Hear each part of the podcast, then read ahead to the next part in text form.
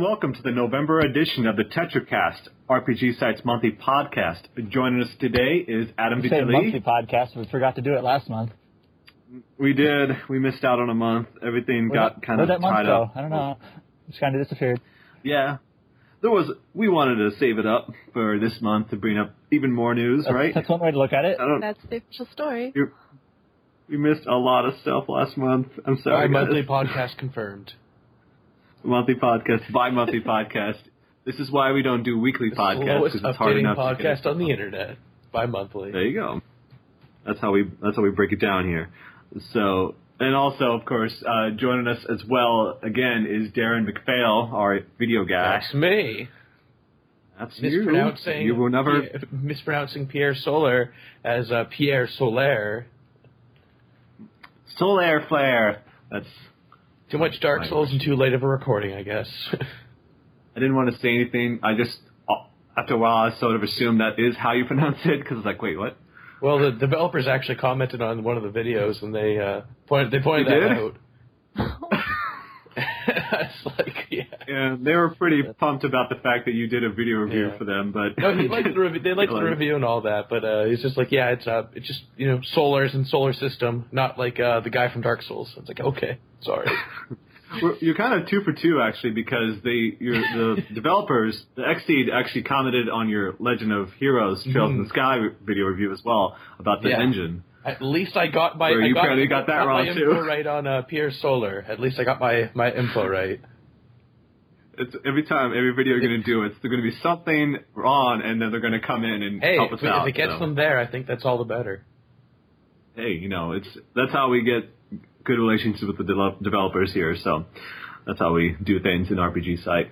We cause mistakes and hope people come here to remedy it later. So, and then also joining us is actually someone who was working with RPG site in its early days and has come back to help us out again. Kitty Hi, it's nice to meet everybody. I'm really excited. You probably don't know half the people who work for this, or most of the people that work for this site Well, I'm glad we have your familiar face. Yeah. There we go. I'm probably the only person you know since our site. oh, actually, we met each other at E3, We didn't did. we? Last, last yeah. So got to meet some of the. Oh. Got to meet David. Uh, actually, that was like following a, a little bit of a. Was that following the car yeah, accident? it was. Yeah, it was- I was talking to you on the phone, and in the midst of all that, you hung up, and I was like, I kept calling you back, like, what happened? Apparently, I, I thought I caused the car accident. Apparently, someone rear-ended you. so- Someone two cars behind me rear-ended me. Yeah. it, you apparently caught in like some sort of domino effect yeah. where I can't. I can't go to E3 without like getting into some kind of trouble. It's just how it is. that's Los Angeles Yep. for you, really. Yep. So, I'm terribly sorry if I got any sort of involvement with that. But then again, it was beyond your control, as you said. Two cars behind you, don't know what was going on there. So that's bumper to bumper traffic. That's Los Angeles. for you, Exactly. so. So, but yeah, let's.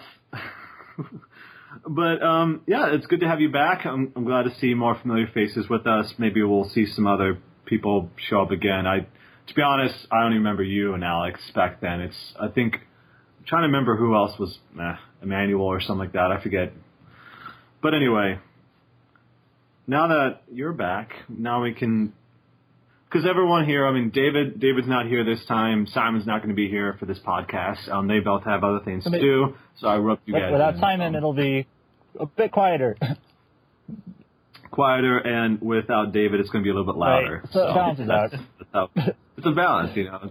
David brings the the sort of the um the calmness, the relaxation, and then Simon just blows the doors off everybody. So. So let's get into it. So um, first off, I mean, I'd like to know what you guys have been playing. I mean, Adam, what have you been playing Uh, lately? well, it's been a while since we talked. Uh, Yes. a couple of months ago, I was playing Natural Doctrine to review it for the site, and um, currently I'm playing Lightning Returns. You know, just how how is someone who actually has a bit of appreciation for Final Fantasy 13? How you how you been how you feeling? How you feeling right now about it?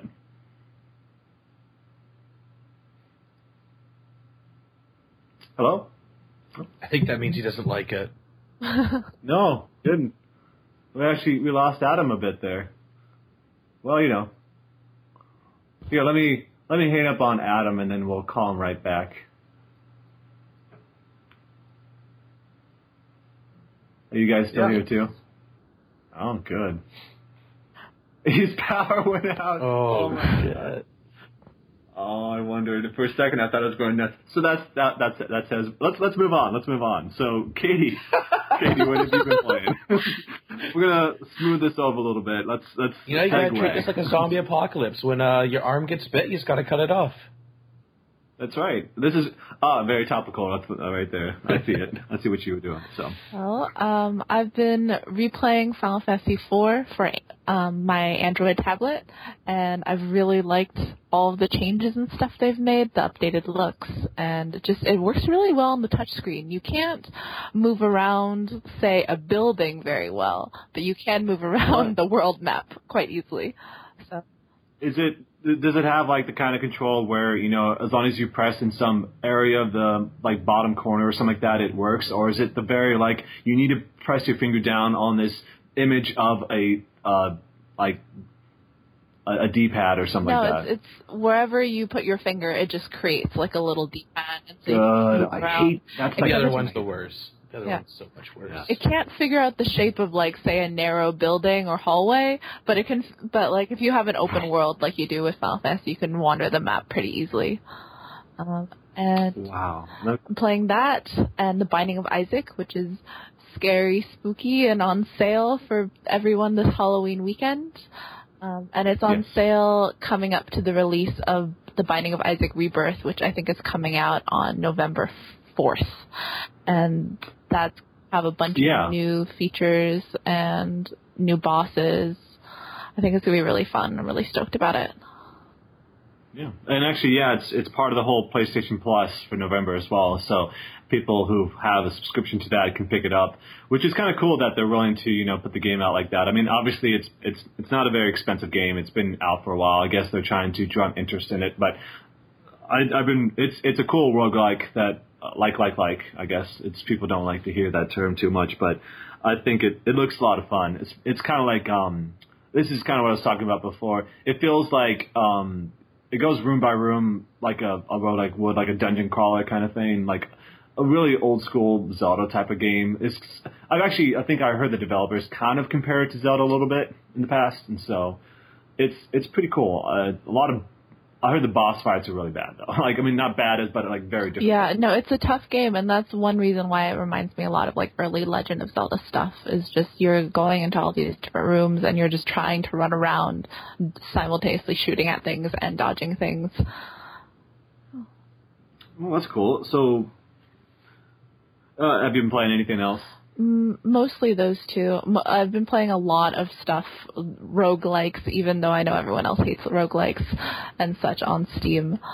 Um, but I really, really Is there anything else? Like, I mean, I've always seen that stuff on sale, but like, I'm trying to figure out like what, because I, I personally, I'm kind of into that as well. It's like, you know, especially like the turn-based roguelikes, like, uh, Legend of Grimrock 2 came out recently, and I've been meaning to play that. I was a big fan of the original. Have you tried any of that stuff? No, I haven't. I've played a lot of Rogue Legacy, which is like you know, it's sort of old school Um. platform, well, like jumping around, fighting things.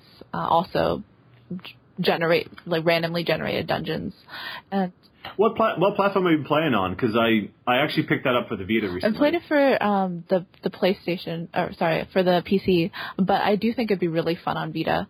I, it's it's got like that total handheld game kind of feel.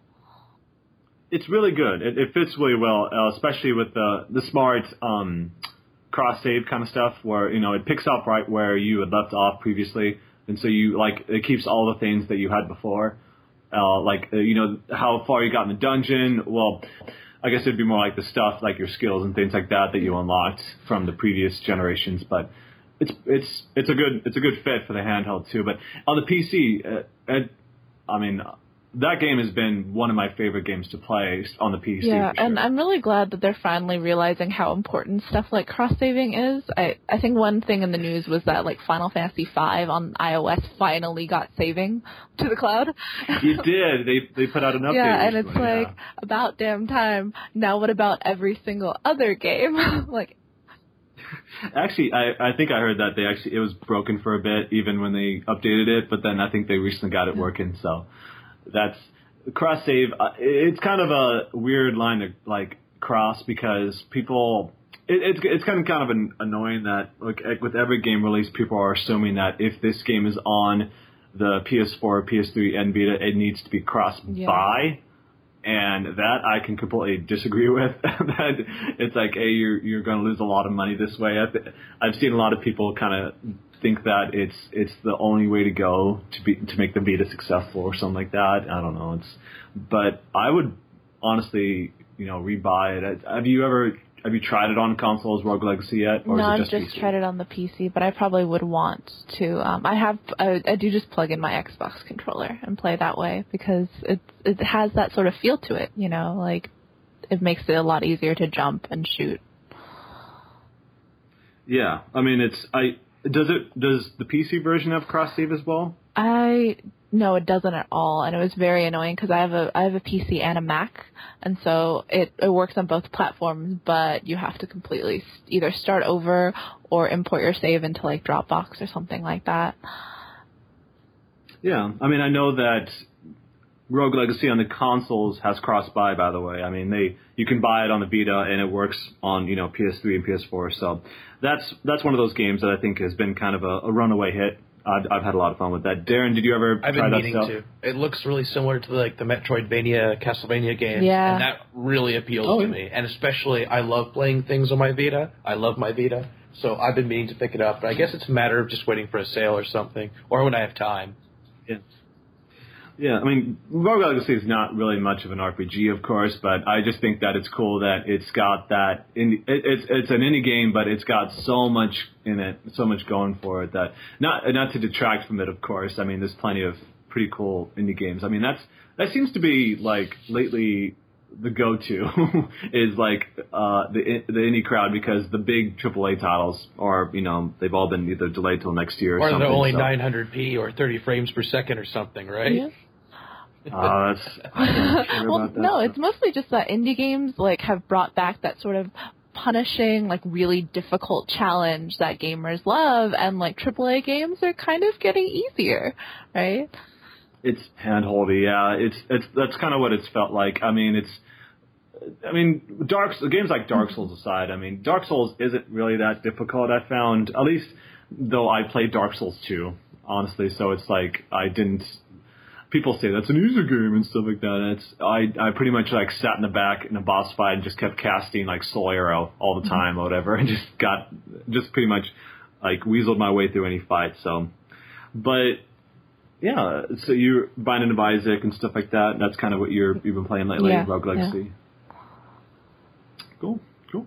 Darren, Darren, what have what have Well, you been up outside to? of Pier Solar, which I did for RPG Site, which was a very solid Genesis game, which is interesting seeing it was a, a homebrew title, and then it became more.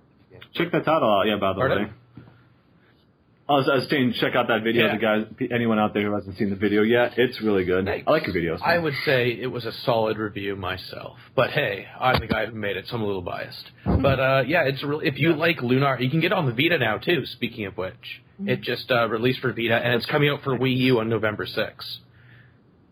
That's right. I they forgot that was like that. the original That- platform for the HD version was like the Wii U. Then whatever happened with that, and now it's but now it's here. That's the important thing. If you like Lunar, if you like working design titles like Grandia or Lunar, I think it's really enjoyable and it's really uh, evocative of those games. How uh, have you? Were you following Pier Solar like back when it was kind of I- still growing up? Because I I remember hearing a lot about that, especially when they were talking about this game's coming to the Genesis. I what? think I saw a review from uh, Mark from Classic Game Room on his uh, YouTube channel. He had a review for the Genesis cartridge, and I saw that, and I was like, "Oh wow, that looks pretty neat." And then I think it was right Oh, before yeah. Nintendo Power had its last run. They actually covered it or something. I think they did uh, like a Wii U coverage, or they showed the game or to some regard. That's like one of the things that I've been kind of impressed with that they've been able to take this game and put it on the Genesis, and I think they it turned into was it like it they were trying to make it a Sega CD game or something like that pitched afterwards. as a Sega CD game, and then they switched to the Genesis, but they also provide a, uh CD for using all the audio and sound effects if you have a Sega CD, so you can play it with both. Uh, and it's even released for the Dreamcast with all the HD version stuff. they actually was it like they even you can buy, can buy a Dreamcast, Dreamcast version copy. and then Which oh is my crazy. gosh, that's every time I see like a new game. It's mostly been like shmups and stuff like that that they've been putting out for the Dreamcast. Even like I think like a couple weeks ago, uh, um, a popular company that's been still making Dreamcast shooters just put out a new one. Uh, so I. That kind of stuff I'm very excited about, and just because I grew up with that stuff. It's so I can cool imagine. to hear that there's yeah. still like a game coming out for a system that's that old. Yeah, and it's not like you know some people like to say like these these games are just trying to you know feed into the nostalgia and stuff like that. It's like this company is actually going out of its way to make a game that fits for that platform. Oh yeah, physically. like even though I Just- compare Pure just- Solar in the video and and even when talking about it now, even though I compare it to Lunar and, and stuff like that, it's not necessarily worse than them. It stands right alongside them. It's a really solid game. it's it's optimized for the Genesis. It's like not like you know the Mega Man Nine and stuff like that, where it's trying to like, like, create a game that might fit that. It's like let's see a company, modern company, make a game that's meant for this platform using its limitations. That would be a really like interesting and creative uh, challenge for some companies to do. I'd love to see something like that, but let's be realistic. I don't think that'll ever happen. But hey, that would be super sick to see. Not, not really. I mean, it's it's been kind of cool hearing about what people think they want to you know pull off with that kind of stuff, and you know like following people like um, uh, uh, Robert Boyd who made the Call of Cthulhu and um, Breath of Yes. Death games and stuff like that, talking about like he's he's making Cosmic Star Heroine um, uh, right now, and apparently it's going to be shown off in December for the first time playable. And he's just like seeing this weird like evolution where people they were used to making like these NES style games. Then it's like, well, now it's 16-bit Super Nintendo, and now they want to move into like Saturn ages of 2D, and then like what is going to be like 64-bit and stuff like that. It's it's kind of it's kind of funny just reliving a lot of that stuff, you know. So, and then I can be shocked when I see Final Fantasy VII again for the first time. So, so yeah, I mean, apparently Adam's power went out, so we lost him earlier. But I tried to get him back on, but he's still trying to get his power going. So we'll add him when he's available again. But I mean, I myself, I've been kind of stretching my legs with some other games. I mean, there was there were a bunch of RPGs that were released in September, and some even this past October that we've been covering for the site. And so I myself um, reviewed. no one wants to talk about it, but it's like Shinovi Versus I covered for the site, and Boobs are know. life, ass A lot of is hometown. I believe is the saying. that's life. Life in hometown, living my life, twenty four seven. I'm all about the hometown mostly. No, it's Are you a life Yeah. guy or a It's one of those- guy? I'm a hometown guy, but no, it's it's it's one of those series that people seem to be very, you know, It disruptive like about. can It's really difficult to talk. quite easily. That's the thing. Like trying to play those types of games and people giving you nasty looks. Were you like, were you playing it in whatever. public? Um, yeah, totally. yeah, I played it at work. nasty It's, looks it's, from people. It's and honestly, it's not like I'm like turning it around and showing it to everybody that this is the game I'm playing or something like that. It's just more like you know, as soon as someone sees you playing a game like that, they get like this immediate impression of the type of person you are. It's like, dude, okay, you know, this is the same time when I read people type typing. Not to get off on a tangent, of course. Sorry, I don't want to you know go too deep into this. It's just that when I read about how people their impression of people who would do this, like, how dare you? You're you're this, you know, sexist person or something like that. It's like, dude, it's it's fine. We're all unique people. We have our own personalities, our own tastes, our own thought processes. It's like it's like I'm not this type of person. I just, you know, I. Shinovi Versus, is uh, a kind of fun Dynasty Warriors type of game that lets you chain up a bunch of combos with all these different characters, each with their own styles and combat and stuff like that. And you know, it's it's I, I get deep into the RPG mechanics where you're building stats and stuff like that. It's it's very much about leveling up your character, um, you know, finding different equipment to equip on them to build their character. It's it's it's kind of cool. I like that stuff a lot. And it was like um, a few months ago when I played Mugen Soul Z. I didn't realize how like hooked on stat building that I was. Like seeing stats and then looking at the green as as it like increases and stuff like that. That was like I got so into that that I started to seek out different types of games that are very into stat building, like Dark Souls 2. I played for the first time just because I wanted to see my you know see my character go from like this really weak one hit killed like like pathetic looking creature to something like who can take down a boss uh, in just a few hits. So that was that was a lot of fun, and I got to experience uh, those types of games, Dynasty Warriors and whatnot. I, I can get really into those games because that's the type of feeling you get. So you but could say about other uh, than that- Senran Kagura. Sorry to cut you off. You could say there's more to it than meets the girls' lives or lives. That's that's it. I mean, at at at the end of the at the end of the day, it's just it's girls who happen to have big boobs, and that's that's that's the kind of way I look at it. Uh, it it sounds kind of silly, but it's like, oh, they're women. They just happen to have these giant racks, and that's that's about the the beginning and the end of it. Um, when I look at it, anyway. So, but um, yeah, other than that, it's I've been kind of stretching my time with some other games. Uh, right now, I got Lords of the Fallen that I'm currently, you know, How covering is for that? Because as someone who's a Obviously- big fan of the Souls games, it's it obviously has some sort of appeal to me because it looks very similar. Oh yeah. Well, as a sadistic person that happened to play Dark Souls 2 with the mouse oh and keyboard, god, you are which sadistic. You're apparently some people. sadistic. You're just crazy. I showed up at E3 and the guy had that set up. I was like, "Hey, I'll use this." And he's like, "Wait, you're like the first person Probably whoever the only. whoever tried this."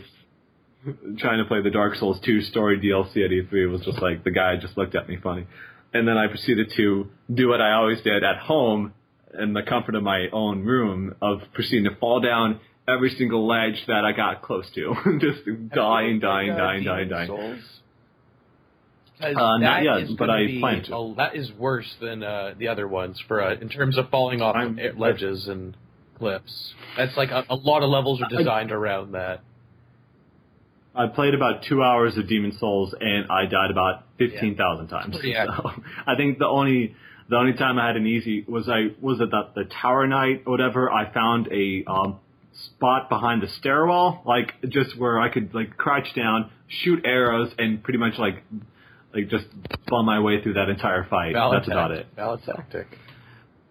That was it. Lords of the Fallen though, um, it plays like an easier Dark Souls or Demon Souls. I mean, it's it's it's not as difficult. It's got that same design, of course. You know, like you need to um, read uh, a boss's or an enemy's um, their routines and stuff like that to kind of follow along and see what they're going to do next. That that tell, what they call it, um, that tell is it feels a lot more um, obvious than in the Souls games. Like you can easily, you can more readily tell that this person's going to swing his sword around a bunch of times and then he's going to stop. And at that point, that's when you want to attack. Or he's going to do this big lunging move that's going to, you know, leave him open for at least So it's a lot more or rigid in that aspect. Like in Dark Souls, sometimes that you see like an enemy do their big swing or a big wind up, they do their hit. Sometimes they have a follow up, or sometimes they don't. Right? And is is Lords of the Fallen more? It will always be this. Yeah, I mean to be honest, it's like with the soul. When I played Dark Souls 2, I was playing like a a, a a mage character, so it was like I was more in the back, just attacking like whenever I could. So I wasn't as up close and personal like Lords of the Fallen. Lords of the Fallen has magic and stuff like that, but obviously at the at, towards the beginning, you're mostly just um uh up close with melee and things like that. I mean, my character, which you start off the game kind of briefly customizing it, like choosing uh there's like um a template kind of layout where you choose like a specific type of character that you want. You want a defensive or an offensive or a balanced character, and then do you want to use this type of magic or this type of magic? So I ended up building like this cleric who um, uh, favors defensive moves because I figured, hey, I want to you know live longer, so I might as well and have this magic that's good about you know distracting the enemy or you know at least trying to um, con- like throw them off a bit. And so like I had a move where I could set up this. Um, trying to think of the word. It's like uh, I'm I'm trying to think. What's what's the word I'm trying to think of? It's like uh, a Oh, decoy. Um, a decoy. I set him up a decoy, and so he just goes after that, and I start attacking behind him. But it's the whole control scheme is very similar to the Souls games. It's like you're trying to wait until he's about to swing, and then you roll out of the way to get around him, and then swipe them on the sides or in the back. It has like you know the hit in the back, you get like the um The critical hit or the backstab or something. the critical hit, yeah. Exactly, like yeah, the backstab move and stuff like that, which uh, more times than not can be like a one hit kill if you're smart enough. It, but obviously with the harder enemies, just like in Souls 2 and whatnot, it's it's not always a one hit kill. A lot of the time, it's just get them really weak and stuff. But um, it's very much that same game design for sure. How are you? Pl- so how are you playing I, it? I on haven't played PC ton. or PS4? Okay. PS4. Um, and it looks amazing. Like it's pretty damn good. Like if you watch the tech de- tech, tech demos for like Unreal Engine 4, for example, um, it, it's up there, and it's a proprietary engine. Like the the company made Oh, okay. it in house because they wanted to make an engine that. And this is I already did like an article on the site, two articles in the past actually. Uh, basically saying that they wanted to make an engine that they could easily mold to whatever they needed it to do. And so with Lords of the Fallen, you can definitely see it. A lot of the things look great, like a lot of the um, like uh, the the flames and stuff like that. It just every single part of it, like a lot of the particle effects and whatnot. Uh, it looks really really good. And um, I I mean I haven't like I'm, I was going to say is that I haven't gotten that much into it, but um, seeing other people's reactions to that game, I I definitely you know I can see that there people are respecting the care that went into it, especially coming from a company that's been known for its budget titles that hasn't, you know, been that great. Uh, so seeing like City Interactive, and it's got the Witcher 2 producer Tomasz Gop Oh, okay. uh, behind it, and so that that's it's got the pedigree. And from what I've played so far, it's really good. It's got that same thing where everything's a big unknown, and you got to unravel the mystery of the world as you play by reading. Like it's got like these audio books, kind of like Bioshock, where you pick up something and then you start hearing someone's voice talking about something. It's it's I'd, kind of I'd silly. love to see Um, how the Souls games would be so much different if that's what happened every time you uh, picked up a piece of gear, or you picked up a piece of uh, equipment, or some sort of item, where in- instead of just reading the description, the description's just told to you by someone. the voice acting in those Souls games are pretty good, so I That'd be wouldn't mind neat. it so much. So. But uh, so as someone who's really who really likes the series, and I'm eagerly anticipating Bloodborne, I would probably like Lords of the Fallen. Oh yeah, I think. Uh, um, but like I said, it's it's kind of hard to pass judgment Yeah. when I'm not that Yeah, much sure. into it. So it's I'll of course have a review up on the site um, pretty soon, and then you know, so we're trying to cover more of the Western style games because obviously we've been so. Um, it's it's been mostly Japanese RPGs out this year, so it's kind of hard not to you know have that. So we got that. Um, Alex is working on Dra- Dragon Age Inquisition. He's got the he's got his review copy. He got a few days ago, so we'll have some of that stuff very soon. But um, from what I've seen, yeah, Lords of the Fallen's pretty cool, um, and I look forward to playing that. Other than that, I played or- Ar nosurge, uh, which reviews up on the site. Loved it. Liked the soundtrack a lot. It's one of my favorite soundtracks in years. So check that out if you guys like it. So, uh, yeah, well, moving on. And so, Adam, Am I are you back? back? Can you hear me? Yeah. Yeah, like Yay. things didn't kill you. No. It's on Halloween too. It's like someone's out to get me. Oh gosh, did they cut the power? Did a car crash into the I telephone pole?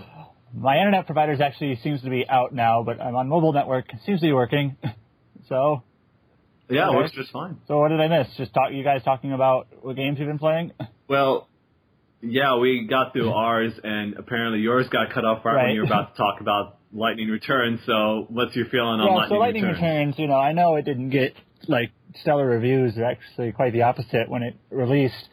And I remember in another podcast in the past, David was playing it, and all he really said was, "This is a weird game," and I would have to agree with that. It's a weird game the way that it's structured. now, I kind of like the idea on paper. You can basically, when you start up the game, you're basically given, all right, here's the world map, and here are four different places you have to go to. Um, but you can do whatever you want. Um, so go out and do it. And your goal is to, I guess, uh, is to there's like a main mission in each in each of these four locations as well as a bunch of side missions. But I didn't realize how much of a focus there is on doing these side missions and quests, talking to NPCs, you know, collecting items, uh, gathering, you know, killing enemies, and it just after a couple of hours of doing that, it just started to get really mundane and tedious. It's just It seems kind of funny because it seems like in the first game people were upset that it was so straight and narrow, but it seems like in Lightning Returns it's way more open ended. Like it's up to you as the player to do what you want Um, to do. now, like, I don't have anything against side quests, but that's kind of what this game is focused on entirely. Is Is it side yeah, quest the game? No, it is, and Supplement to 13's complete lack of side quests. There you I go. mean, I, I don't know who's familiar with Xenoblade, but like, I know like Xenoblade got a lot, uh, got a bit of criticism for its its side quest design, and you know, I kind of feel like that this is uh, the same, uh, the, you know, kind of focusing in on that, you know, kind of the, what it didn't need to do. Um, the, the progression is weird because like fighting enemies does not give you, you know, any sort of experience of any sort. Right. Really? So what I find, so you you use these points. I don't remember what they're called exactly, but they're EP, EP, and EP, Ooh, EP. and Extra points? something. I don't know. Easter points? And you you can use Easter these to slow down time. Um, and the reason why you want to slow down time is because the whole game's on a on, on a timer, right? Oh, it's Right. Majora's Mask. That's right. I forgot about that part. it's like Gotta that. remember, she's the savior. Yeah. So, Ah. but it, the the easiest, really the only way besides some rare item is to to refill your EP to slow down time is to do battles. That's kind of the the point to doing battles is so that you can slow down time so you can do more quests. Um, so that's so it's like you're doing quests and then like oh I need to slow down time so I'm going to fight a battle so I can slow down time to do more quests and it just that the whole structure is just very weird. So I guess what I'm getting at is I kind of agree with what David or I kind of get see what he was getting at is that it's it's very unorthodox, which you know I guess it's uh, unique in that sense, but it doesn't seem to it just doesn't work very well in terms of being interesting. I think in RPGs uh, the progression, you know, of characters and of you know your of the gameplay is important, and I kind of feel like Lightning Returns just throws that out the window for this. So, how, how big of it of not to you know Yeah. cut it too short, but it's like how how's it been going from where you're playing a group to a single character Oh. like that? Because I'm I'm I'm gonna eventually I want to play Lightning Returns, but that Yeah. dynamic. I mean, like the the Final Fantasy ATB system, you know, you your characters, it's not truly turn based. Yeah, Active time active time babbles, battle. Uh, Babbles. I'm babbling. Okay. Uh, the you know your characters wait and have like a cooldown before they can move again, right? Um, so instead of characters, instead of like three different characters, you now have like three different uh, schema uh, for Lightning that all have individual ATBs. So how that how that works is like like if you have like a, a a fire, a blizzard, and a thunder AT uh, schema, let's just say, you can use your fire one, and then it it runs out of points, and then you have to switch to another to to allow your fire a schema to to refill, and so you're kind of just switching between these costumes basically all the time, but I so that's that's kind of how it how it I guess emulates an ATB type system with characters, but I. so it's just like playing three characters, but it's just Lightning. Right. That's it. right That's now. I. I it, I feel like it kind of misses, you know, one part about parties and RPGs is that you want to coordinate, you know, different units to work together, and now you don't. I guess you, you sort of coordinate schema because you want to make sure, you know, you have your elemental, you know, bases covered, and so you can, you know, yada yada. But it just kind of just it still feels just kind of awkward having the one person there uh, at all times. But I guess this is how it is. I'm surprised that they've decided to like do something similar with Final Fantasy 15. I know that's like the biggest criticism, or what everyone's like preemptively upset about that you can only play as Noctis and nobody else. That's that's kind of what I was getting to. Yeah, it's it's my feeling towards that, and it seems just like with Lightning. It seems like they, I guess they're having difficulty telling the story. But okay, this is going to sound very, you know, I'm probably exaggerating quite a bit. It seems like they're having difficulty um, trying to build a story for an entire cast of characters, so they're trying to narrow it a little bit to make it easier for them to tell the story of a single character, so they don't have to do it. I mean, that kind of throws it off like Type Zero, of course, but like, I wonder what came to be that they decided to start focusing in on a single character like Well, that. I mean, I, I don't think it's inherently a bad idea, but I think specifically with the ATB system of Final Fantasy is known for, it's a little weird. But you know, like the Kingdom Hearts games have most of them have only Yeah, I mean, and, and to be fair, um, it's like they could still tell the stories of these Yeah. other characters. You just can't control them. It's, like the main Kingdom Hearts games have only one playable character, and you know, I don't think that's a common. I don't think it's a common criticism to say Kingdom Hearts only has one character, so that's an issue. There's lots of there might be other issues, of course.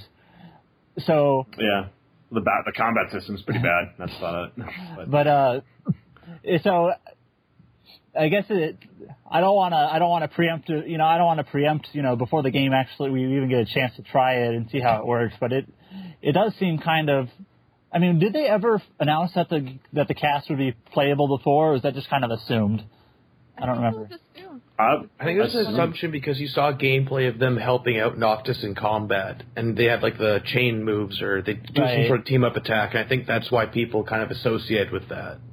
Yeah, and and plus, you know, there have been recent Square RPGs with more, more multiple characters, so like Type Zero. so Yeah, exactly. The, the exact opposite almost in this case. I think people are also really Yeah. excited to play a four-person party for the first time in a while, right? Because you can really flesh out exactly like who you want to do what when you have that many many players or that many characters. But I think it's frustrating that it's like you have four, but you could only do things with the one. that's that's what's kind of bumming me a little bit. Um, it's just because I like having that type of you know variety. Like if if I'm only going to have this one character, I hope that they're going to let me do a lot more with them because I don't like the idea that I'm kind of focused on this one like all around Yeah. character. I guess it's going to wind up being. It's like I want to you know make this character the way I want, build up this other character to be my you know my my tank Yeah, and all that kind I, of stuff. I, I said this in the last podcast two months ago now. Uh, one of the things I actually quite enjoy about the Tales series, and Tales is really I was bring that it- up it- included, is that you have nine playable characters, and they're all you know quite different. And I, I actually enjoy a lot just trying out the different characters with the different play styles, and you know that variety is interesting to have. Um, You don't want you don't want to have four, you don't want four like black mages. You can't do that in this, in this kind of right. game anymore. And you know, it's just interesting to try them out and to see how they work and to fit them together. Um, so, so so Final Fantasy 15 only has one playable character, but I hope there's, you know, some uh, some way that you can, you know, tailor Noctis, you know, to suit maybe a variety of playstyles That'd instead. be cool. So yeah, and, and speaking of which, that's that's probably why. I mean, you can easily see that's pretty much why they're doing it. It's the play style. It's because if we're gonna have this character do all these crazy looking combos and chain links and stuff like that, um, they need to be able to only let you control this one character. Because how are they gonna do these crazy moves if you're uh, if you're switching around to different characters and stuff like that? It's like, are we gonna make it that complicated where it's like, okay, I gotta choose switch over to this guy, get him really close, switch over to Noctis again, get him really close, and then do this move and whatnot. That I can kind of see why they want to avoid that. Um, especially after you know Tabata talked about how it's like we're going to make yeah, this they're gonna- easy to play. Yeah, they said they're going know, to like- streamline it uh, in terms of the combat, which you know a lot of people were very, I guess, seemed to be very hesitant to that. Like, wait, what do you what do you mean you're going to make it streamlined? Like, Streamline's also often associated with uh, easy though, Right. Which I think is what people were freaking out.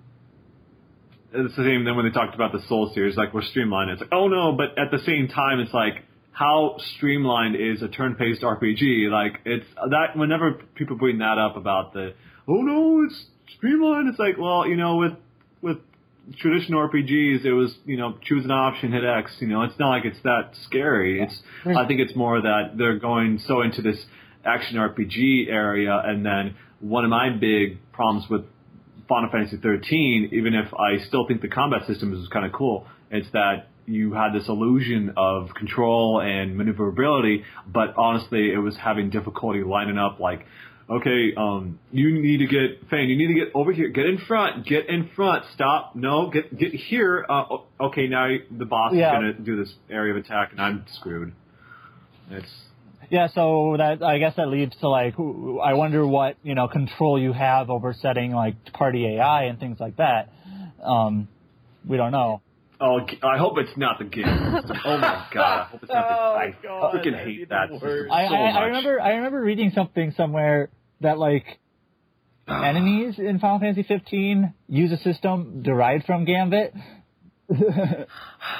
Well, it's it's the Yeah, enemies use it. That's okay. It's, It's when like. I can understand like if this person if this person's health is low, if my if my frenemy Well, I is, mean- is his I health mean, is low, so we can't in. control, you know, the other party members whose names whose names I forget, uh, like Ignis and Gladiolus or whatever. Uh, Even really add names at this point. yeah, they have names. I don't remember which is which. They, they do have But- names. I kind of just said I Noctis blank on them. or just the guy that looks like Cloud, kinda. That's that's kind of how I identified with them. Yeah, uh, there's, but there's got to be some way.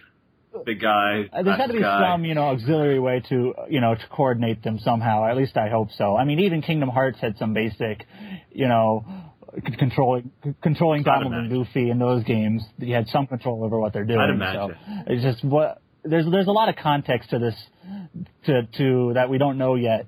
That the demo will hopefully flesh out. Which That's and it's like what happens when Noctis dies in battle. Like that's that's the kind of the other thing. Like I was like, how how's it gonna how's the game gonna be like when you when Noctis falls in battle? Like how are they gonna? I assume like they're gonna be quick to try to revive you, but you know if you're all by yourself and there's no Phoenix Downs or anything like that, like how's the rest of the people gonna perform that? Because like the AI has to be really good. Um, it's like it's when I hate this like the loss of control. It, it seems that's that's the kind of thing I never had a good time with, and it, it seems like when you're going to have some of the more tougher boss battles, especially when you see like some of the big creatures you could fight in that game.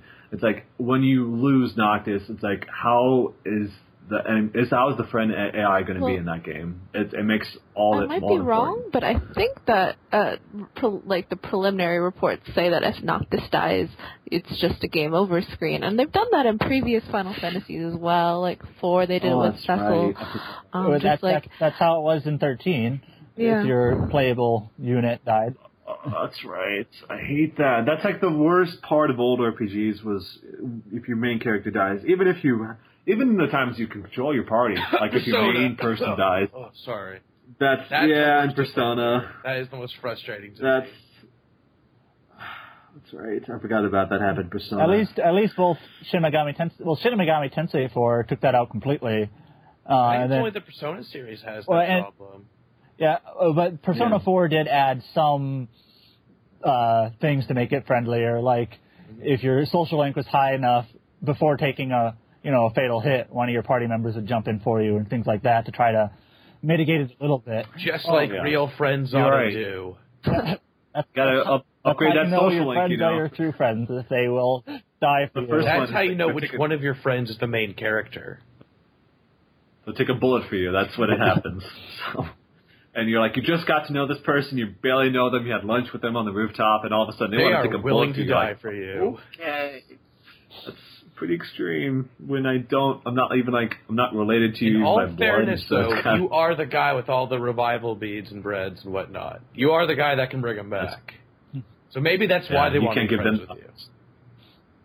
And like, is is the is the other characters? Are they just gonna have magic? Are they gonna have their own like items and equipment that they that they change? Like, do you have to physically like give this person this piece of like armor or sword or whatever, and they're gonna equip it immediately? Is it like dot hack or something? You just got to give it away, and you you know leave and come back later, and they have Just it. Ah, basic, bas- just based no. off what I've seen of the game or what I've heard, I, it sounds like the AI and the party members just not important. It seems like it's all going to be dependent on you, Noctis's actions, and what the AI does in the battle or what your teammates do. se- Almost seems irrelevant. Well, like I, Oh, I know, I know it's you know it's been several years now, and uh, it's been you know rebooted and relaunched and whatever.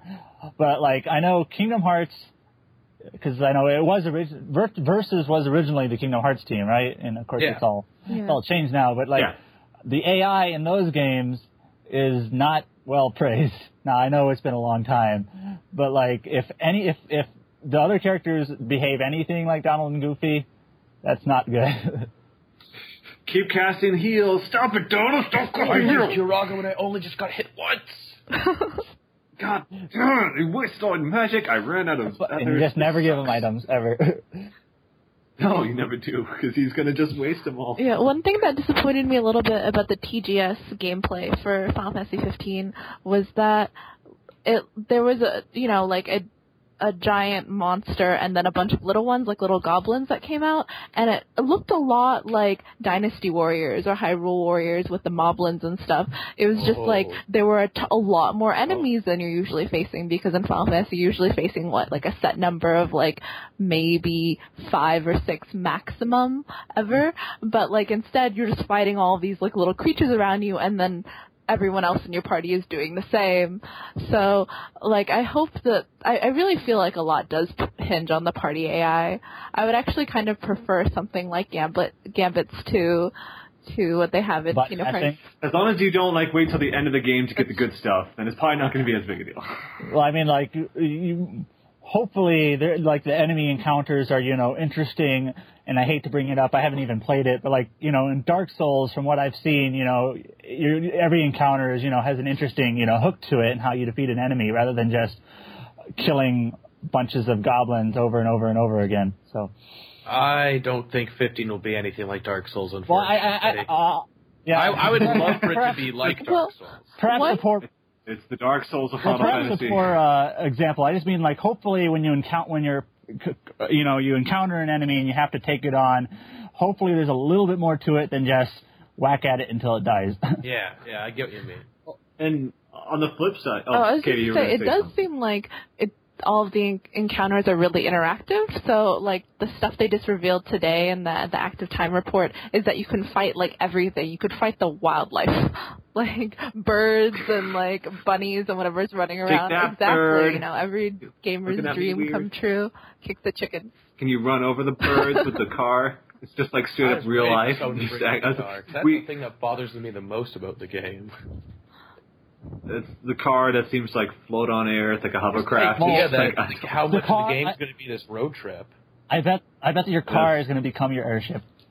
Maybe does the car That's- count as another pretty playable much it's a vehicle. Well, The Doom buggy. no, apparently gas stations are, like, a huge part of this game. That's, like, Really? really, What's- incredible. Oh, Yeah, what is that You go to... Well, another thing they Final revealed... Do you have to like gas up? Do you I- run I- out of I- gas? they're Oh my god! that I you hope do, there's a section where but I you hope, I hope you have can to go to gas stations. you can eat there, and you can gather information like from the waitresses. God, it's a bar. It's like a bar in this. Oh, I am now even more iffy on the whole car Final thing. Fantasy, everybody. It's like you're miti- Are you? Are they mitigating the gas or something like that? Like, you drive around looking for the not. cheapest gas spot in the game. Like, are you trying to like look running on fumes for a bit? There, you're like saying like, oh man, I can make it. I can make another few miles. So don't worry, I can't stop here. We we need to get to the next place. Come on, we can't let's stop here. It's, and then you have to Backcountry. fight to the next gas station. So you just like run, walk two miles to get like a tank of gas and walk back. your, car- does your car like break down? You got to call the tow truck, uh, the Final Fantasy version of the tow truck to You gotta come get out a and mage get you. tech armor to come pick you up. There you go. Do you get like? Do you have like a chocobo, and then all of a sudden like you're broken down Cid's on the side of the auto road? service. Like, And oh, he comes driving comes up. down That's, his that's his to pick up your character. He's a gas attendant. Oh, he's, Yeah, he's a gas gas attendant attendant. He's the guy. He pumps your oh fuel Oh for you. God, that'd Oh, so, what do these chocobo breeders think about you know cars taking over the world? there you go. That's- all of a sudden, that's, That's the the rebel main faction. to arise in this game. that's the The conflict. chocobo breeders That's the main. can't put up with this anymore. Underground, like the farmers. Looks like the farmer from Final Fantasy VII. He's come back and he's he's pissed off. It's like, got all this grass all seed. I'm, I'm sick and tired of your your. God damn it. Well, so If, if that if that becomes the game, I mean, if that's It- like, you you could bet well, that's a this, side quest. ser- speaking seriously now, it does seem you know that is I guess the angle they're kind of going for in terms of like tonality, at least initially. Like it's just a group of friends, you know, like hanging out, and that's literally the angle that the game will uh, uh, seemingly start with, which I guess, you know, usually in RPGs your party doesn't isn't so acquainted with each other when you get started. In this case, they are. So I mean, Well, they did some of those things where it's like, you know, they got out of the car, they stretched their limbs, or when they ran too far, the entire everyone was exhausted. They were just like dragging their legs, like, oh, I ran so far. It's like, well, I mean, like know even, what kind even of on the new. Final Fantasy 15 website, the key image is literally like them grilling out outside, like tailgating almost. It's like okay. What is and I? So I wonder if that actually has a physical, like you you pull stuff from your Your your like, car is your car is your is your is your fat chocobo, where you where you put your extra inventory. That's it all in the trunk. I was gonna say, is that fat chocobo? You're gonna grill a chocobo? is that is that what you're gonna lead to? Chocobo meat, Drumstick. Well, I think they're trying to add like another layer of realism to the game, right? So apparently, if you like don't Apparently, sleep, yeah. then you're like too tired to like fight as effectively. So I guess you have to like eat regularly and like hit I- X if to this is gonna be like, it's like a Grand Theft Auto thing. Like you eat too much, you get fat, and you have to like burn it off by running around or fighting enemies. I don't know if I want that type of like. almost sounds like Final Fantasy meets Fable, and that sounds horrifying. That I don't know if I want that type of like that. You know, strictness about it. Like I. It's like uh, hopefully that doesn't get in the way of the fun. like it's it, it sounds cool, but it's like I hope it doesn't get in the Yeah, way of My, it. my, go ahead. No, Uh, go ahead. I was gonna say it sounds really cool in theory. You're like, yeah, that makes t- perfect sense. Like, you know, if I don't rest, I won't fight as well. But like once you actually get to it, it's sort of like when I first started playing like Zelda for the Wii, and I was just like, it makes sense that my arms get tired if I keep hacking at things, but that like lessens my enjoyment of this video game. oh boy, now this boss fight where I need, need precision cutting is really hard. Or like it kind of reminds me, I don't know, Persona 3, where your characters get tired if you play too much, and it's just it's just kind of a, a headache. It eventually just becomes annoying to deal with. I don't know. I it's and it, at a point it's like you know it's it, it's like hey this is kind of cool like the first few times and then slowly becomes more and more aggravating until it's like okay this this is really getting absurd Yeah. I, I can't take this I, I'm tired of having to deal with this every time it happens My my especially when you talk about 40 hour games yeah, my like assumption is that you know b- this game. You know, when you once you get uh, far enough into it, I, I you know I assume it's going to become more of a typical Final Fantasy. Uh, you beef up your characters no longer No, I'm, I'm actually much. going back to this whole tonality thing, where like okay. I, I assume once you kind of get past you know this intro, these introductory sections of the game, it'll become more of a Final Fantasy, you know, narrative and you know it's It some grandiose, you know, then, you know, conflict and whatever. I'm, that's my assumption anyway, but it, there's got to be an empire because there's always an empire But it's just- playing like a prince, right? bad. So there's there's all of that Yeah. stuff going on.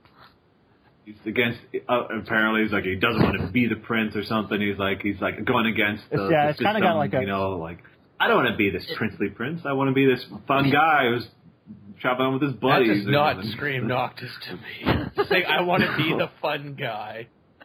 I want to be the fun guy I stick my tongue out and it's got oh I can't picture Noctis making that. Kind I do I do think them now RPG demos are usually oftentimes not very good, um, for a variety of reasons. I I hate RPG Yeah, demos yeah uh, but. I- 12 I- demo, everyone. I don't even remember Yeah. that. Point. Case, That was, in point. that was with what? That was with Dragon It Quest was- Eight. Yeah. Yeah Anyways, yeah. like I do think getting a demo out is, I you know it could be a good idea. Just to, you know, so especially for a game that's just been in kind of in, you know, in the pot for forever. Um, they're trying to sell Type That's- Zero that's, that's basically what it is yeah it's it's really they're just like with any time they hook a game in it's like well, we know people aren't really going to be sold on paying sixty bucks for a remaster, so let's throw the demo in and make pretend like it's you know we're trying to uh, give this like Final Fantasy tax. Yeah, everyone's something, joking know. that it's forty dollars for Type Zero and twenty dollars for the demo. Like, I just Well, can't. It's it's or the low hanging fruit, sixty dollars for the uh, demo, and you get a free Type Zero with it. That's pretty much what they say, and it's like Dragon Quest Eight is an amazing game, and it's like Final Fantasy Twelve. Eh, it was alright, I guess, but people flip that too. Did uh, I mean, just Dragon Quest wasn't as big in the is not as big in the West as it is. And No, it didn't sell that well here anyway, so it didn't matter. Unfortunately. Fortunately, it was as amazing as that game is. But like with Type Zero, uh, we didn't, of course, since we didn't do a podcast in September, we didn't talk about 15, we didn't talk about Type Zero, but the that game looks fun. I mean, I'm not going to sit here and say I, I wouldn't really like to play it. I'm actually more interested in Type Zero than I am in 15 by a long shot, just because 15 looks like I don't know. I'm still not sold on it, but Type Zero looks fun, especially with all the different people that you can play as. yeah, Hey, I mean, who type, would have thought having playable characters is a cool thing? Let's bring that and you, your choices, you know, it's great. yeah. I mean, I know Type Zero. What? It's mostly the Crisis Core team, the original game. Yeah. So, yeah. like the I like how you're hooking it back to the teams every time we bring up the game. It's like the Kingdom Yeah. Hearts team, right? The correct team. Um, it's just uh, the one thing I'm most hesitant about is like, okay, so there's like a mission structure, right? And you have, you know, you're going to go on these missions to do things, and I wonder how that's going to feel, you know, as a console game rather than a portable game. Uh, I don't know, just As someone who's It's- played it's this, I can give you a little bit of uh, clarity on that. go ahead. So you're very much the mission structure is strictly for just a, an order or doing side quests like that. It's still a very like an open world. You're free to go to different towns and do stuff like that, or travel across the overworld and do what you will. But the missions are more of oh, start the next story thing, go here. It's like more like how Peace Walker handles it, except instead of going to Mother Base, Oh. you're in a ah. big open world that you that's kind of bland in the PSP version because it's a PSP game. So hopefully they expand upon that more. Is I to be honest, I, I doubt they will, Yeah. just because of how uh, it seems to be like they're trying to get people to buy the new consoles for 15, so it's like a means to an end. But to mention about the overworld stuff, like how much stuff can you actually do in the overworld stuff versus just doing the missions? Uh, most of the overworld stuff that you're required to do for a mission is actually like a weird art, pseudo RTS thing where you're taking over cities. That's a whole thing. 'cause it's a big, it's a Oh. whole war. That's the whole. It's Final Fantasy war essentially. Yeah, I mean to be honest though, it's like old overworld RP, I mean overworld maps and RPGs and stuff like that. You're still kind of traveling in a tunnel because it's like you got to Yeah. go to this place specifically to do this mission. It's like you're not really you're not really gonna yeah, run around. Has, it it's like what are you gonna do? Like where it's very much you need to go to this town to start this mission to progress the story or do this. Yeah, but there's it's- still the openness that it doesn't feel like that. You feel like you have I- I other know. options.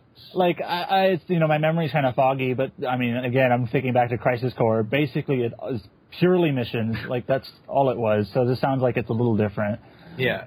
So I mean, there's been some great games that have followed that ty- same type of structural structure, and so it's not like it's it's immediately off-putting or something like that. But it's like you said, it's like how does that Well. I, I mean, to like if I'm playing my, my portable, like when I'm waiting for something, or you know, if I'm just killing time, you know, it's more, it's more, it's I can more easily just kind of kill time by doing maybe slightly re- slightly repetitive missions, perhaps, or just you know, just kind of killing time. But when I'm, you know, when I get home and just sitting down to play a console game, if I, I don't know if I could have the same sort of patience for that, but you know, I, I, I, You I, remote play, I, I don't, remote I play, don't mean to be pessimistic. I just, you know, I'm just kind of curious more how it's going to work.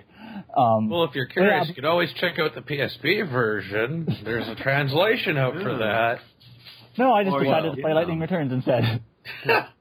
Or you can you can use your Vita and remote play, and that's the Vita version right there. You're going to be will- satisfied for the Everyone's people who are sad that it didn't. There you go. As long as you own a PS4 and a Vita, As long then as you, got have six hundred what you dollars wanted. and the other sixty to play Type Zero, you can have your portable version. Everyone's happy. That's that's really everyone got what they wanted. Yeah, but, like- now about that PC Yeah. version though. It's, It'll just be announced four years later. yeah. Well, Well, just just like you said, Zach, like the, the the most the most you know interesting aspect of the game, I think you know the most thing the thing I'm most curious of, or interested in really is the multiple playable characters because they all seem to play right quite differently. So it's one of those. it, the, I like I like the look. Yeah, I like got- the, the the design. It seems more mature. It doesn't definitely seem like all. more It- mature. it- Just it watch kinda the ha- opening cutscene. I've heard That, that. Yeah, it it- sets the tone perfectly. I've heard that. I kind of appreciate that it's like it, it, you know on one hand it does kind of look like anime high school, but it you know it's it seems like the tonality is a lot, a lot. like rookies. Well, it seems like Yeah. it's a lot. It's a lot. Rookies and- It's a lot more mature than you know most anime high school type Well, yeah, things. I was I was really worried when I first saw it that it'd be like kind of like a battle royale, like oh look they're in like school uniforms and they're fighting. But like after seeing the most recent trailer, the Enter the Fray one, it was just really good and it, it like um it set that sort of dark tone and it also showed that there are like much bigger stakes than it's sort of you know like a a high school battle anime would be, right? There's like these four kingdoms and they're at war and you're like really integral to fighting that war. I actually like just got excited about it basically after seeing that trailer. I got a great comparison on that note. So, that, like like like you like you were saying, it does Okay. have a uh, it is a high school setting, but it does it's more focused on the war aspect, which is like a complete opposite of Valkyria Chronicles 2, which is this war setting, but it's all about the high school. yeah. It's like the opposite of that. It's like the if I'm thinking about it now, it's actually crazy. it, it seems to be like rookies at a military academy. It's kind of what I was I was seeing it as. But like that, I mean, I haven't seen too much, but it's because when I really want to play a game, I don't really watch too much about it, just because I want to kind of go in there fresh and new. But from what I saw of the um, the Tokyo Game Show trailer that they premiered, um, I have not seen the end of the free one yet, but that, from that one. I liked the idea of having like you know different characters. They did do some visual improvements with the console Oh, version. definitely, Apparently, like they added some blur effects and Apparently, stuff like that. apparently to make the uh, look- the lighting is uh, like actually like the similar lighting to what's used in uh, Final Fantasy 15, like or it's something like they transported over, like just that specifically. I don't, I, I might be wrong, but yeah, the lighting I know they've been on and on about about how that's the big improvement over the PSP version. It does look, and, and the the fights looks way more hectic um, and more intense. It, it looks it looks fun, and I like the idea of having all these different characters. It seems like a nice contrast to what you typically see coming out. It's it's like as you said, like coming from the team of Crisis Core, a game that was held in pretty high regard based on how modern Final Fantasy games are normally, you know, appreciated. And seeing that and then taking it to Type Zero and then seeing it blown up to the big screen, it's I. I'm kind of a that's that's where my appeal for that series is now kind of pointing towards more than the the big old console releases where they seem to pump way too much money into. It kind of loses its charm a little bit, and I think that you can kind of see It- that it- more. I mean, it does F-Zero. it does look as right probably as good as you would possibly expect a PSP to PS4 Xbox One transition to be. Like But is it sixty dollars Yeah, worth? yeah. No, really. Yeah, 'cause Not, even but- from what I've seen of it, it very much looks like it still plays the same. Right. It has the same control scheme. It looks prettier, and it looks like And it has a much higher frame rate. But yeah, And, like, it, has, the envi- it doesn't have multiplayer now. It's it's hard to it's hard to describe Don't- why, but the environments. I mean, not talking about like textures, but the actual like geometry of the environments, the space that, spaces that you play in do seem kind of PSP esque as well. Oh yeah, Um, very look- much I- corridor. I, I, did, Yeah, I didn't know they were they removed the multiplayer. That why? that was actually sounded Yeah, pretty cool in the original version, one. It's actually pretty neat because you can have other people play as other party members, and you can do all that. And there's like missions that were exclusive for it. It's actually a really neat feature, and you could you could jump into I- someone's game and help them out. I thought that was I was kind of excited for that because I wanted to try it out because I heard it was pretty Then fun. and now to justify it being a sixty dollar game. exactly. that would justify it. oh my gosh. Oh I should be awesome. well, I'll wait for it to be on sale or something.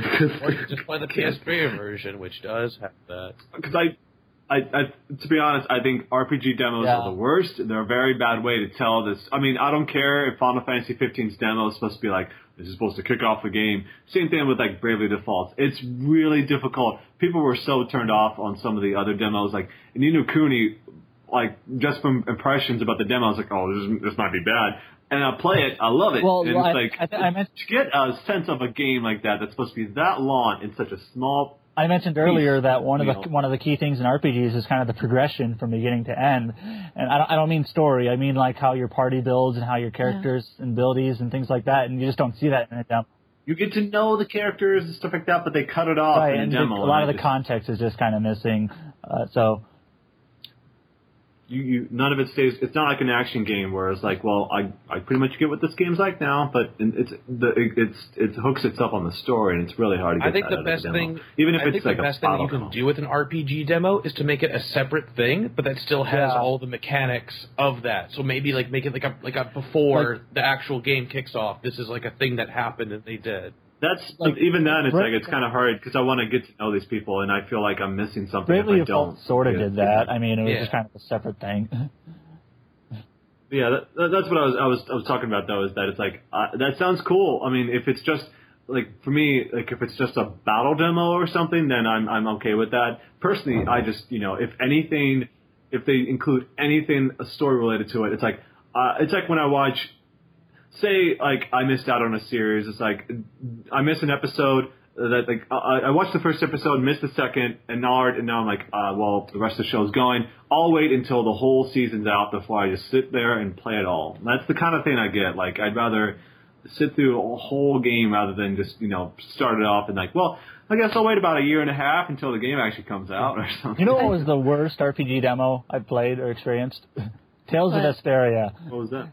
So I remember that one. Oh yeah, that one. That and Tales of Graces I don't remember. Tale, well, Tales of Vesperia, just to be concise, like it kind of throws you into this location. Um, and the cutscenes play just like they do in the main game, but you have no context to what's going on at all.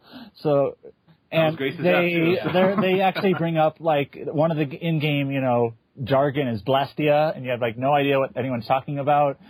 And then like I'm the weird one. What? you go through the you go through the small area and then you fight this boss that's like ridiculously overpowered.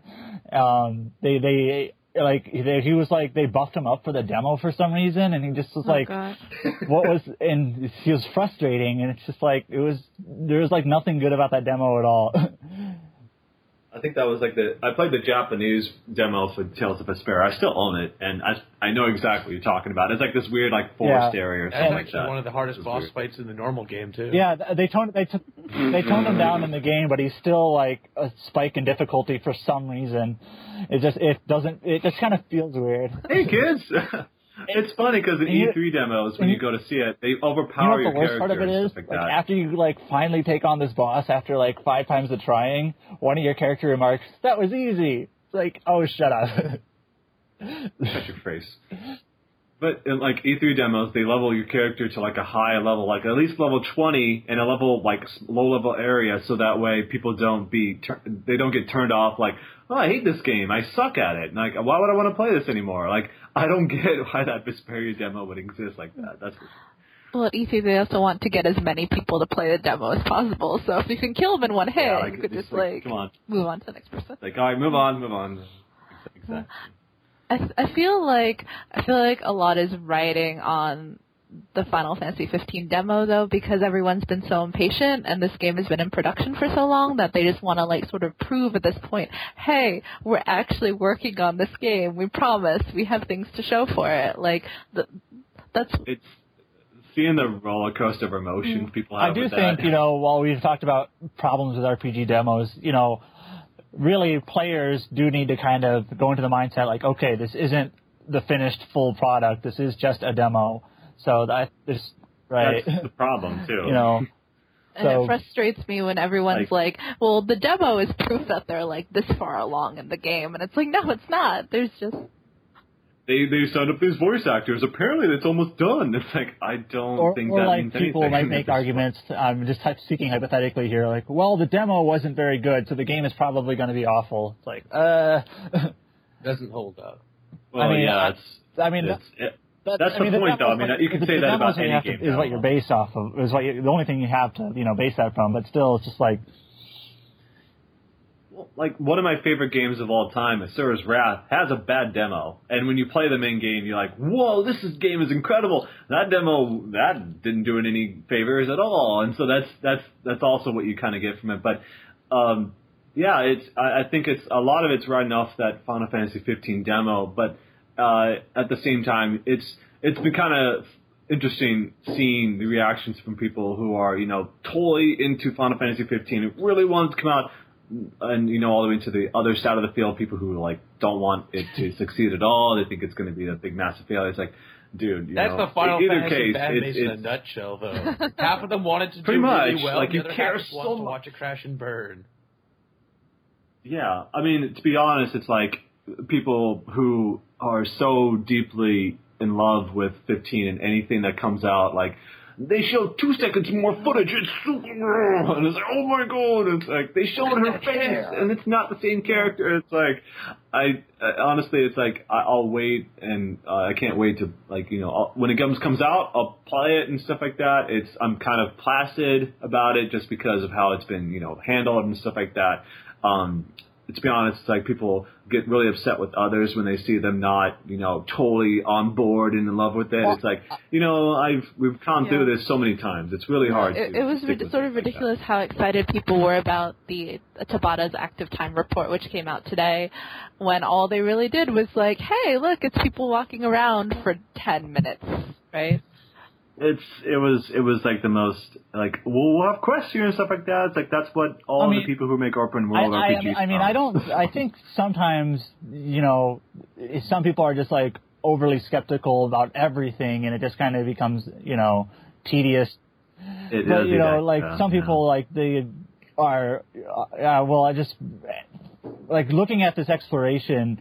I know they uh, they they said they like cut out the events and the other things just to focus on the exploration, but I really do hope in this world that there's things to do that are more than just you know collecting or killing monsters. But Hopefully, more than just catching up with uh, Cid at the nearest gas station. yeah, that's we're gonna bring that back around. I mean, it's it's it's as long as it has stuff to do, but at the same time, it's like I'm not that committed to that because honestly, the thing I don't really appreciate that much in open world RPGs is when all that extra stuff gets in the way of delivering a nice, focused main story, and it, it like you do all this other stuff, and then it kind of takes away. Continues and continues to take away from the focus of the main story, like the, the immediacy of it. And so it's like, the world's going to come to an end, but first let's go over here and gas up to the nearest station. And oh man, we're really tired. It's it's been a long day. I don't know, guys. It's just like, and that's uh, that's the kind of thing. Like I I'm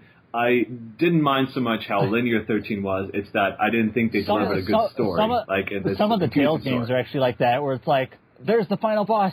There's he. There he is. We got to take him on, right, guys? Right. Oh, by the way, there's like a hundred new side quests you can do.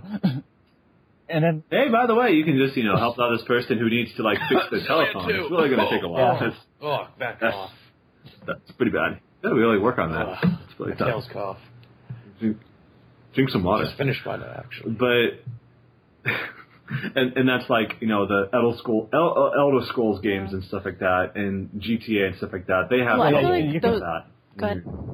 I was uh, thinking like the Skyrim or Skyrim's the only one I played is if you were to do like all the extra content in Skyrim, it's like 100 hours or whatever. But like if you just go if you just stick with like the main, you know, storyline, you can beat it. Like you're you're playing that for Extra Life, right? Yeah, I'll be playing that. But uh, for I, Extra I, I don't think the which- game is really that long if you totally ignore any of the side content because there is kind of a lot of it.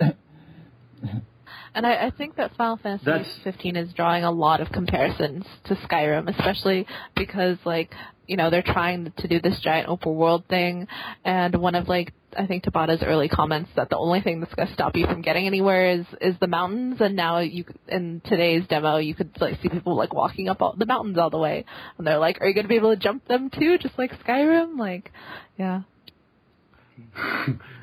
First of all, you can see dragons flying around. You can see like Bahamut uh, just like flying around and just take them down and just. I don't know. uh, Are you gonna like you know find wild chocobo and just jump on them? They they did say I think that the only thing you could really ride is the car at least for the time being. Although looking at the chocobos, or did they did they say anything otherwise in the recent stuff You- about that?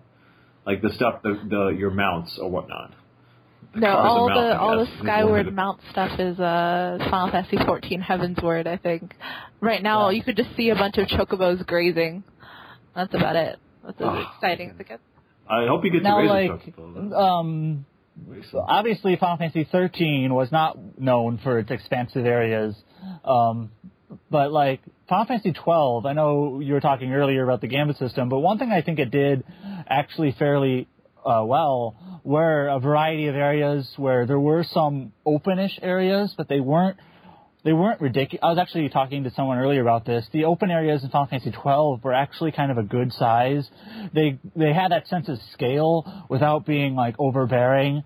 With Yeah. with, with the, That's why the, the shift from 12 with to it, 13 without, was so maybe shocking. with the exception of the uh, the Sand Sea. Um, God. where that one was Oh, yeah. that that place was probably too big for its own good. But also Final Fantasy twelve was- did have kind of a good variety of a lot of it more enclosed and more cramped areas as well, um, the mines and the, the tomb and and what and all that. So I kind of everything in Final Fantasy fifteen, and it seems like this is where RPGs are going with like Xenoblade is like Xenoblade X and Xenoblade, like huge open wide areas. But I hope there's like I hope it's just not all these gigantic areas, you know.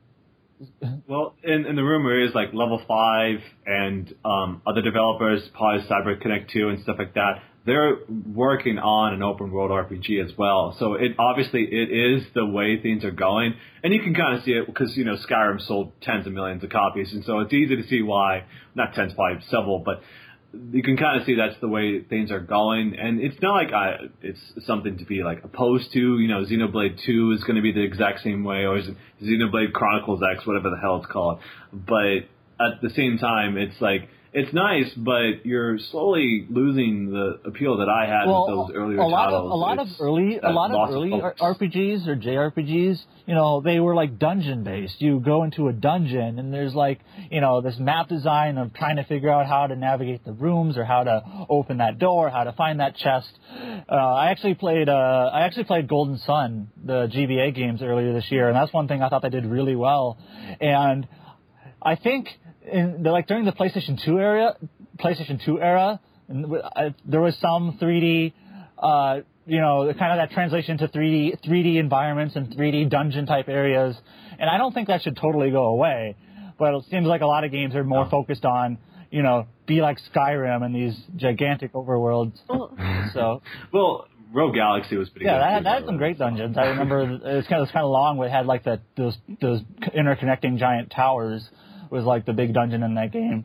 You know, I, it's kind of and uh, sorry to kind of I'm kind of rambling here, but I'm thinking about Final Fantasy or Lightning Returns it has a lot of open areas.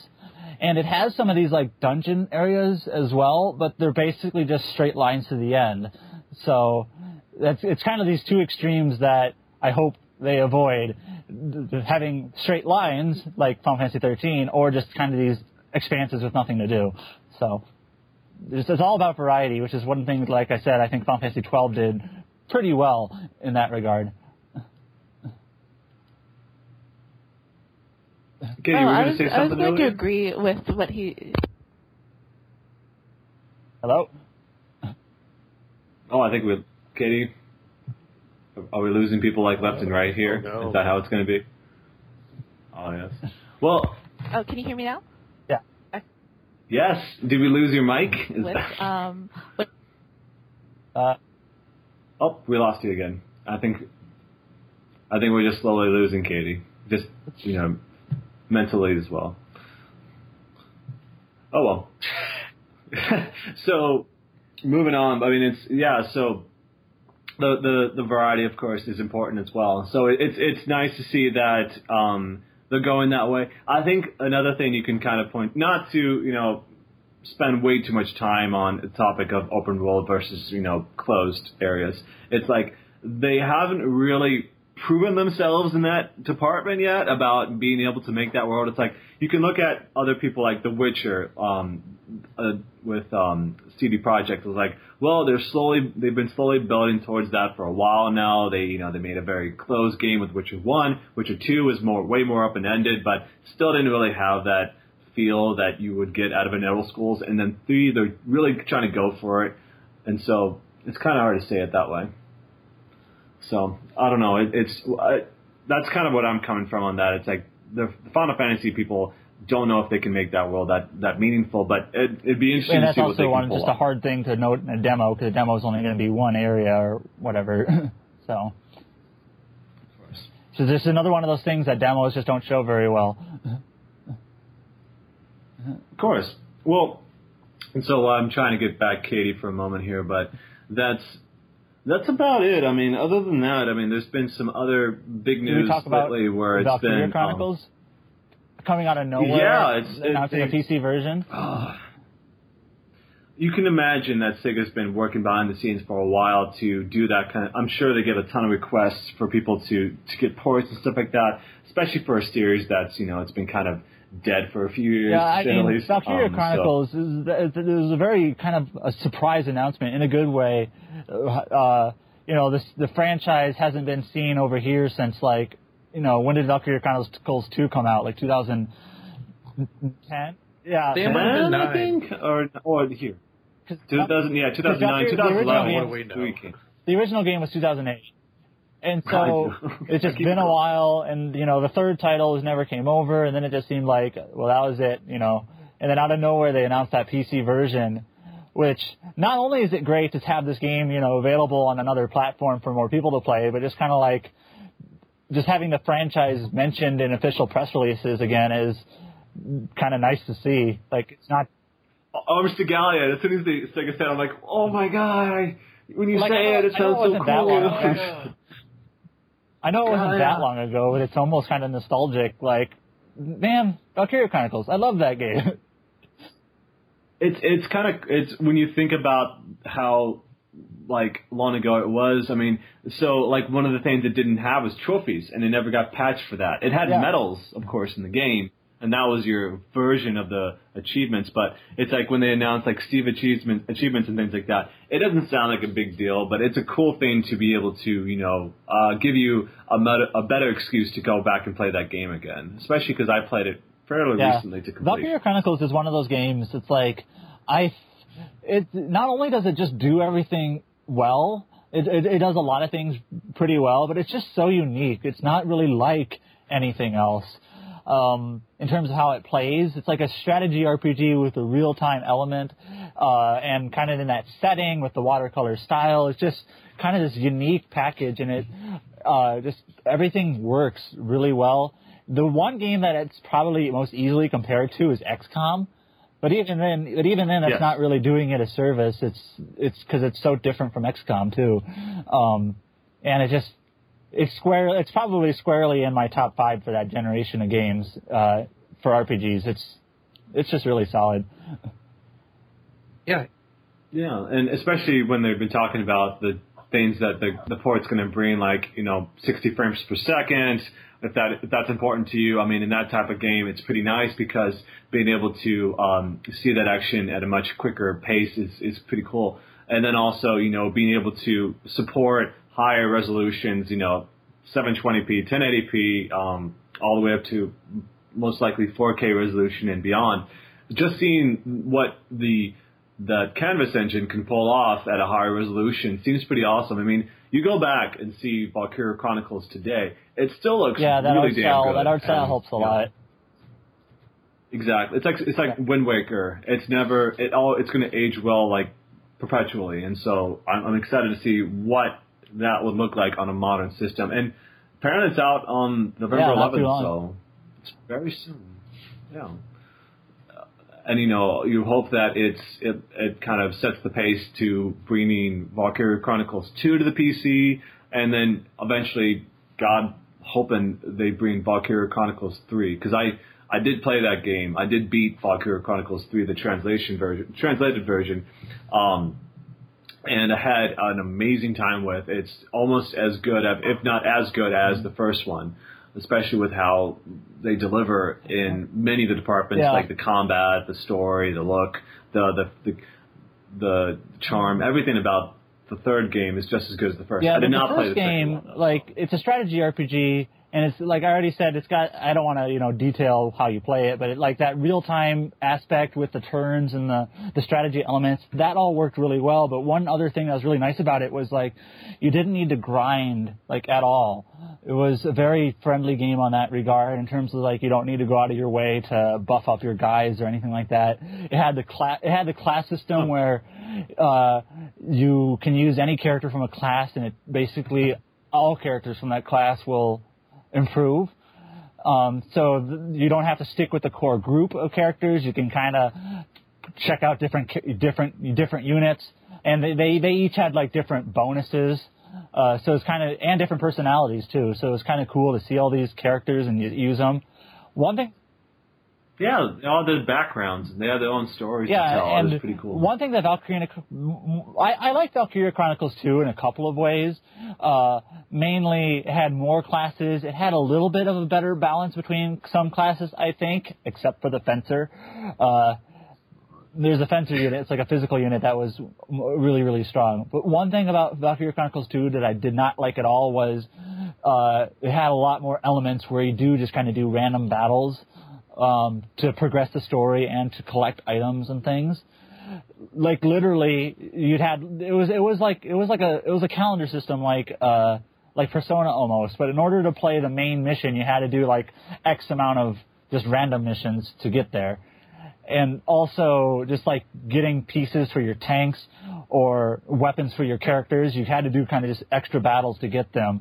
Um, which I guess is for a portable system I guess that's maybe a little bit it's acceptable, but it, it was just kind of a big disappointment from the first one. Does Doctor Valkyria Chronicles 3 have that kind of structure at all? Uh, I mean, it's it's it's got some of the same stuff. I mean, the maps are a lot bigger in three compared to two. I've heard. I mean, it's it's pretty much it's back up to I wouldn't say it's up to the same size as the first game, but it's definitely I've heard it's a lot it's it's much bigger, so it's more easy to um, get into. That they don't repeat uh, they do repeat maps and stuff like that, like the layouts, but it's not as um, oppressive. The in three, you definitely don't need to grind that much. There are like just tell me side one quests thing. and stuff in like that. Valkyria Chronicles 2, Mm-hmm. I, I just remembered this. You get different, I forget what they're called exactly, but you get different class marks in battle, which allow you to change your characters to certain unit types. Um, so like you'd have to, um, in order to get a fencer unit, you'd have to find like a class mark in a battle to allow your character to become one. But it was totally random how you would get these. It's like Yes, an item yes. pickup So or something like that. Oh no, I don't think yeah, they have in so like. Uh, I remember when I was playing, I wanted to get one of these on my team, but you you have literally like no control over when you can use it. You just kind of have to hope when you finish a battle that it shows up in your spoils. So Valkyria Chronicles 3 has nothing like that. No. No, definitely not. It's mostly been like upgrades to be to unlock this, or you can. I think you can purchase it or something like that. It's uh, you like you buy the weapon. Or actually, well, you find the weapon or you buy the weapon that basically unlocks that class um, in the in the equipment. So it's it, it seems like I don't I haven't really seen it like that, but it's it's definitely been um, it's definitely a much Yeah. better game. I'm having a, a much better time with. I had, I had a great time with three, and it felt like um, they they did some amazing things. But the first game definitely is kind of is, is uh, I would still consider Yeah. the high mark. So I hope people go into it, you know, play It's it, what- if- try it out. If they didn't give it it's a one good of those games that like time. even if you know Japanese RPGs aren't your thing, like I still think it's very much worth playing um, because it like I said, just you know there's nothing else much like it, and it's just I think it's something that's got a little bit of a broader appeal. Um, and you know, just like I, like I also said, having Sega paying attention to it in any way is, you know, is kind of a Small victory in its happy- own right. Right. It's just nice to see that. Like, it's not Yeah. totally forgotten. Yeah, uh, and and it's the fact that yeah that they're, they're giving it that attention that it needs, and it's you know makes you hopeful that they're looking at the future of that series. Um, besides you know one, two, and three, obviously moving up because three three apparently sold um, very very well in Japan. Like it, it was probably it sold. I think it sold better than the first two combined. I don't know. It's probably I'm probably going crazy with that number, but apparently it did extremely well in Japan, and so it'd be nice to see it you know make a return. So at least. Um, if, even if it's just in Japan, uh, just to see it come back would be. I nice. think- You know, I- can we I- do some sort of crazy deal where we give Square Enix back the Type Zero HD, and instead they we get Valkyria Valkyria Chronicles Three HD? I'd be willing to pay sixty dollars for that. I would because it's a much bigger game. I mean, it's I, I would I would I'd pay uh, tons of money. I mean, I wouldn't. You know, I'm not going to sit here and start a precedent where it's like I'll pay sixty bucks for a just remaster. like I just want but I just want that. I paid ten bucks. I, I paid I paid ten bucks for Valkyria Chronicles Three on the Japanese store. So that's fine. Yeah. it looks good. Yeah. Kitty, have you played Valkyria Chronicles at I all? need to buy it today. Oh, sure. I- I'll tell you right now again, you buy that game. No. I don't know. I don't really want them to spend all their time doing HD remasters. I would like some new games, please. That's that's that's actually been my kind of feeling too on the Well, Sega. I mean, I don't want to digress too much, but Sega right now is seem to be going more into like a catalog style type business.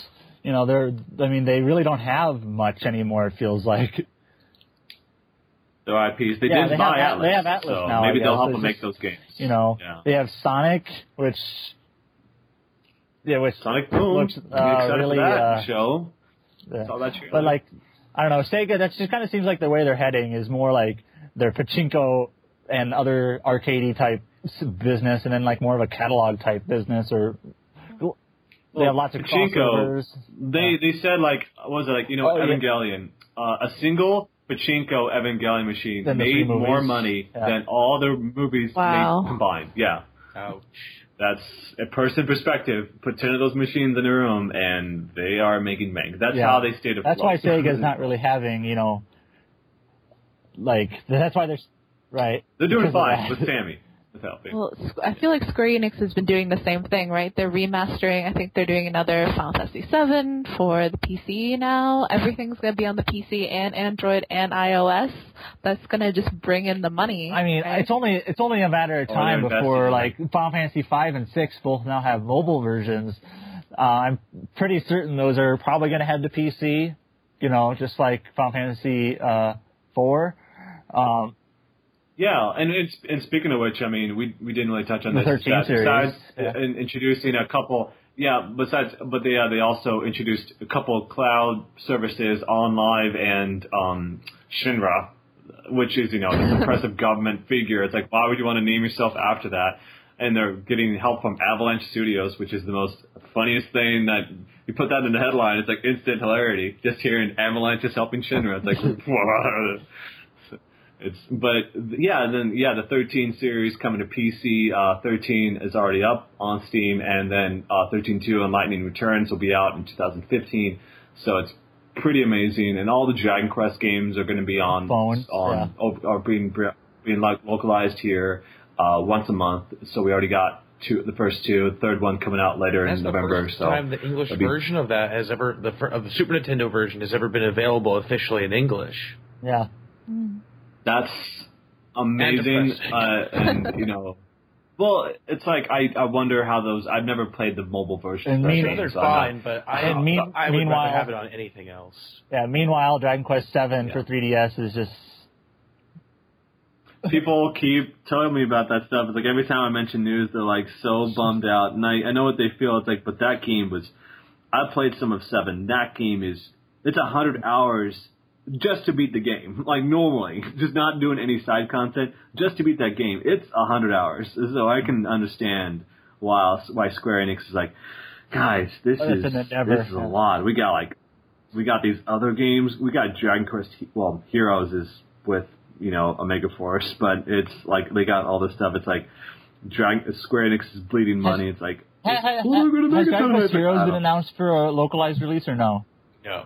Okay. No, not yet. It's but the the silver PS4 apparently sold out like very quickly. So it's That's like one way why to sell not? Why wouldn't they? be? Japan? Just slap Dragon Quest on it. They, yes, you'll see the numbers go up next time you see the sales, the charts. But yeah, I mean, I, I hope for that. I hope that, that they do uh, consider what they've got. And apparently, there's a teaser site that just went up um, that it's like recent. Uh, there's it, it, in the URL. It's a teaser site. Apparently, it's going to be revealed in about a week because there's a countdown on it. Uh, in the URL, it says Densetsu, like Seiken Densetsu, but some people are saying that the line is from this crazy game from like 15 years ago for the PlayStation that blows my mind that people are bringing up Racing Lagoon, which is this weird like Gran Turismo meets Final Fantasy thing, where it's like turn-based combat. It's turn-based like you travel around this overworld map as a car, and then you get into like you you run into a car, and then you, it initiates a battle where you Wait, drive. wait, isn't that just Final like, Fantasy 15 or?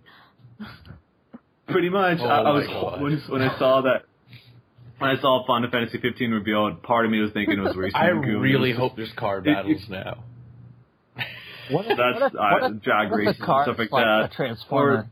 What if the car's a transformer There named Cid? Ma- or it's Magitek armor versus the car. They have to race down. It's the one's on wheels, There's or it's got- like that. It, Final Fantasy I'd Seven, like very the bike, with like that. you're, you're that. You're like that. You're the Doom Train versus That- they're making that I don't. Jeep, I believe, okay right? with this. that came Yeah, out today, or G-Bike. Not that- too long ago. Yeah, in Japan. Yeah, I think it's it just came out. Yeah, CyberConnect 2 helped make that game. I think- apparently it's I, th- I I think heard that's it's actually not a bad idea. Like, take a mini game that people like and just kind of like center around that for a mobile release. I don't think I think that's kind of smart. Yeah, Yeah, and then eventually, hopefully, Tetramaster is going to be a You part mean- of those plans. you but mean Triple Yeah, it's Triple Triad. Oh yes, but uh, Tetra, it's Tetramaster, Tet- Triple whichever one of those. But yeah, um, but Racing the Lagoon, crazy game. If you, you guys need to check it out sometime. That I've I'm so I was shocked when someone brought that up. But that apparently we're going to get a game soon. Uh, Well, when- Sakaguchi and Nobuo Matsu are apparently talking about you know they want to uh, have Square Enix have them work with the team who made Final Fantasy VI to make a new game with them.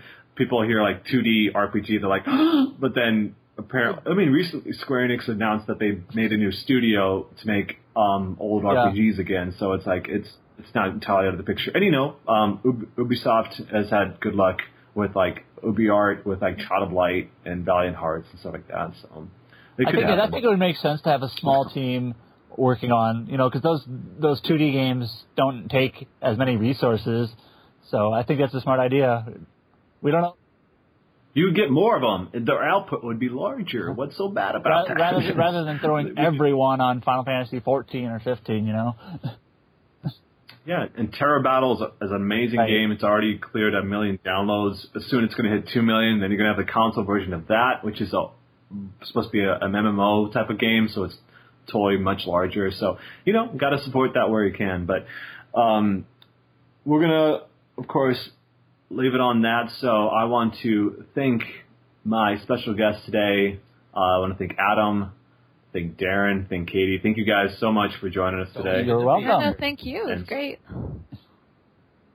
Uh, it's uh, I, I actually had a lot of fun with you guys. I think we had a very good discussion. It was a good time today. I'm glad you joined I don't us. think so there would have been a happy to see you conversation about a transforming car in Final Fantasy 15 named Cid anywhere else. I can't imagine no, myself having this a is- conversation. we create the standards. Screw the other RPG site podcast. You know, we're talking about filling up your gas tank every few miles in a car, thinking about the more important parts of Final Fantasy 15, like kind of crap. So we'll see how they tackle those important issues of the day. So, but uh, yeah, thanks for joining us. Um, we'll be here next time. If you guys are hearing this, uh, I hope you guys participate in Extra Life and donate to the cause. But um, check out our reviews on the site, stuff like that. You know. Thanks you, thank you very much for joining us, guys. Catch you next time on the TetraCast. Bye, guys.